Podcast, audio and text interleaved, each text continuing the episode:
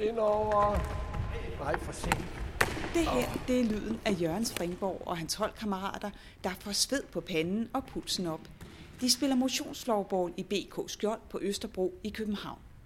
I denne podcast fra Center for Holdspil og Sundhed ved Københavns Universitet skal vi høre, hvordan et 12 uger langt forskningsprojekt med motionslovbold for de ældre mænd 65 plus har forandret deres liv. Bare to gange 24 minutters motionsfloorball om ugen har givet lavere kolesteroltal, mindre fedt i blodet, en reduktion i risikoen for at få diabetes, positive forandringer på kredsløbet, øget muskelkraft og bedre fysisk form. Oveni har mændene fået et godt sammenhold, så de spiller stadig motionsfloorball sammen, men nu hele tre gange om ugen. Nu er du, Jørgen, kommet ud på bænken her og slapper lidt af. Hvis du tænker tilbage på dig selv for fire år siden, hvilken Jørgen var det så? Ja, det var en doven hund, der nøjes med at, at cykle. Og øh, var på vej ud af arbejdsmarkedet, og så skulle jeg finde noget, noget at lave. Og tilfældigvis så finder jeg en artikel i lokalsprøjten, og så melder jeg mig til det her, for at se, om det ikke kunne blive bedre, end det var. Og det er det også blevet, og det jeg plejer at måle det mest på, det er vores derhjemme. Jeg bor på tredje sal, så, og jeg ikke, nu kan jeg gå op uden at skal holde pause undervejs. Det kunne jeg ikke tidligere. Så det er jo trods alt en forbedring. Jeg tror, at på nogle punkter har det her udsat øh, elsen, og øh, på andre punkter så er den forhindret en yderligere nedgang. Så, så det er nogle positive resultater, man kan se.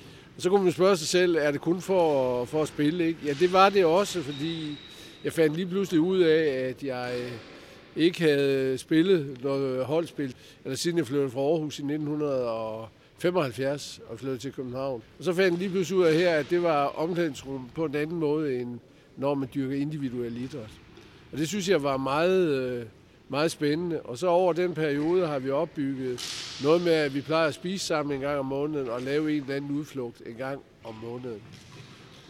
Og, øh, og der har vi fået øh, nogle øh, kammerater, eller som en fin engang sagde, øh, en af holdkammeraterne, jeg var ikke klar over, at som 75 år skulle få 23 nye kammerater. Og det er sådan set noget af det, om man derimellem øh, bekæmper ensomheden, fordi øh, jeg tror, man kan sige, at det største problem, især for gamle mænd, det er, at de bliver sure og keder sig, og så begynder de enten at drikke, eller begynder at vrænge fruen og, og ikke give deres børnebørn osv.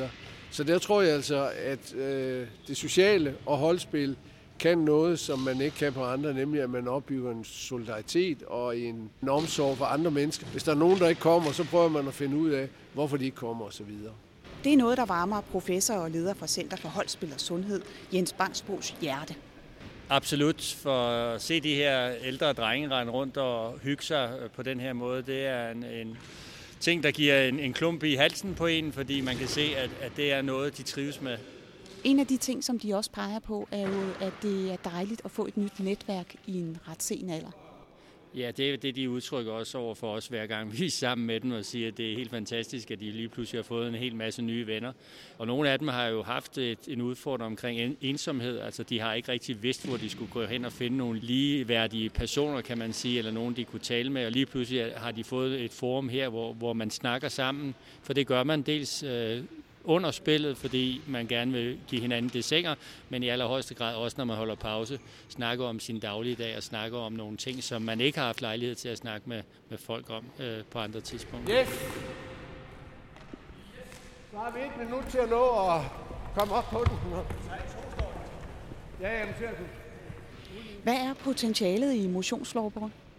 Ja, det er rigtig stort. Vi kan jo se, at mange af dem her, vi har haft her, de øh, har jo ikke spillet øh, forskellige holdspil tidligere, og lige pludselig har de fundet ud af, at der var en helt ny dimension i deres liv, ved at de fik muligheden for at spille floorball. Og det tror jeg, vi har et tilbud til rigtig mange, fordi det viser sig, at det ikke kræver nogle specielle forudsætninger, øh, at man også udvikler sig hurtigere på den måde, får den yderligere glæde af at spille. Center for Holdspil og Sundhed samarbejder med motionskampagnen Bevæg dig for livet, og derigennem har man også fået kontakt med Diabetesforeningen, og der er netop begyndt et par diabetikere på det her 65 plus hold.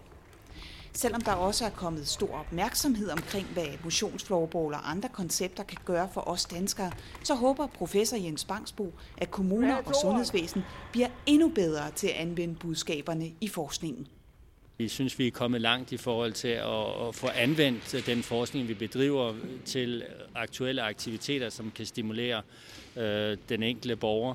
Men der er rigtig lang vej endnu. Altså vi møder nogle øh, barriere, fordi der har været en tradition for, at man ikke arbejder på den her måde. Og, og det må vi jo så overvinde, de barriere, og, og håbe på, at der også er en, en politisk forståelse for, at, at det er øh, noget, som for alvor kan bringe tingene videre det er jo dejligt at vide, at mange af de her deltagere faktisk reducerer deres medicinforbrug, og nogen stopper måske, og nogle andre kan lige pludselig gå, hvor de har haft vanskeligheder ved det før. Altså, der er så mange positive effekter i det her, så jeg vil sige, det er her på det her tidspunkt, hvor også man øh, fra politisk hold skal prøve at kigge på de muligheder, der ligger her. Og øh, så skal vi måske være knap så konservative, alle os, selv os forskere, øh, og sige, jamen hov, skal vi ikke prøve at få det her løst, fordi vi kan få rigtig mange med, og de kan få rigtig stor glæde af det. Nok er træningen jo slut for i dag, men dagen er slet ikke slut, fordi hvad skal I nu, Finn? Nej, det er bestemt ikke slut nu. Nu skal vi over og drikke kaffe, over og hygge os. Mange af os, vi har taget madpakken med, for lige at få lidt ovenpå, fordi vi kommer ikke hjem de næste par timer. Øh, Indimellem så er der fødselsdage derovre. Vi har haft utrolig mange 70-års fødselsdage. Det foregår også derovre med kaffe og kage, og så er der fuldt hus. Alt i alt, så, så kan man sige, at det er sådan, kan man sige, noget, der i og for sig er med til at fylde resten af dagen ud. Jeg tror samtidig, så er jeg først hjemme der ved 3-4-tiden om eftermiddagen, når vi spiller fra klokken øh, 11 om formiddagen normalt. Ikke? Så, jo, der, der går rigtig mange timer i hyggeligt samvær.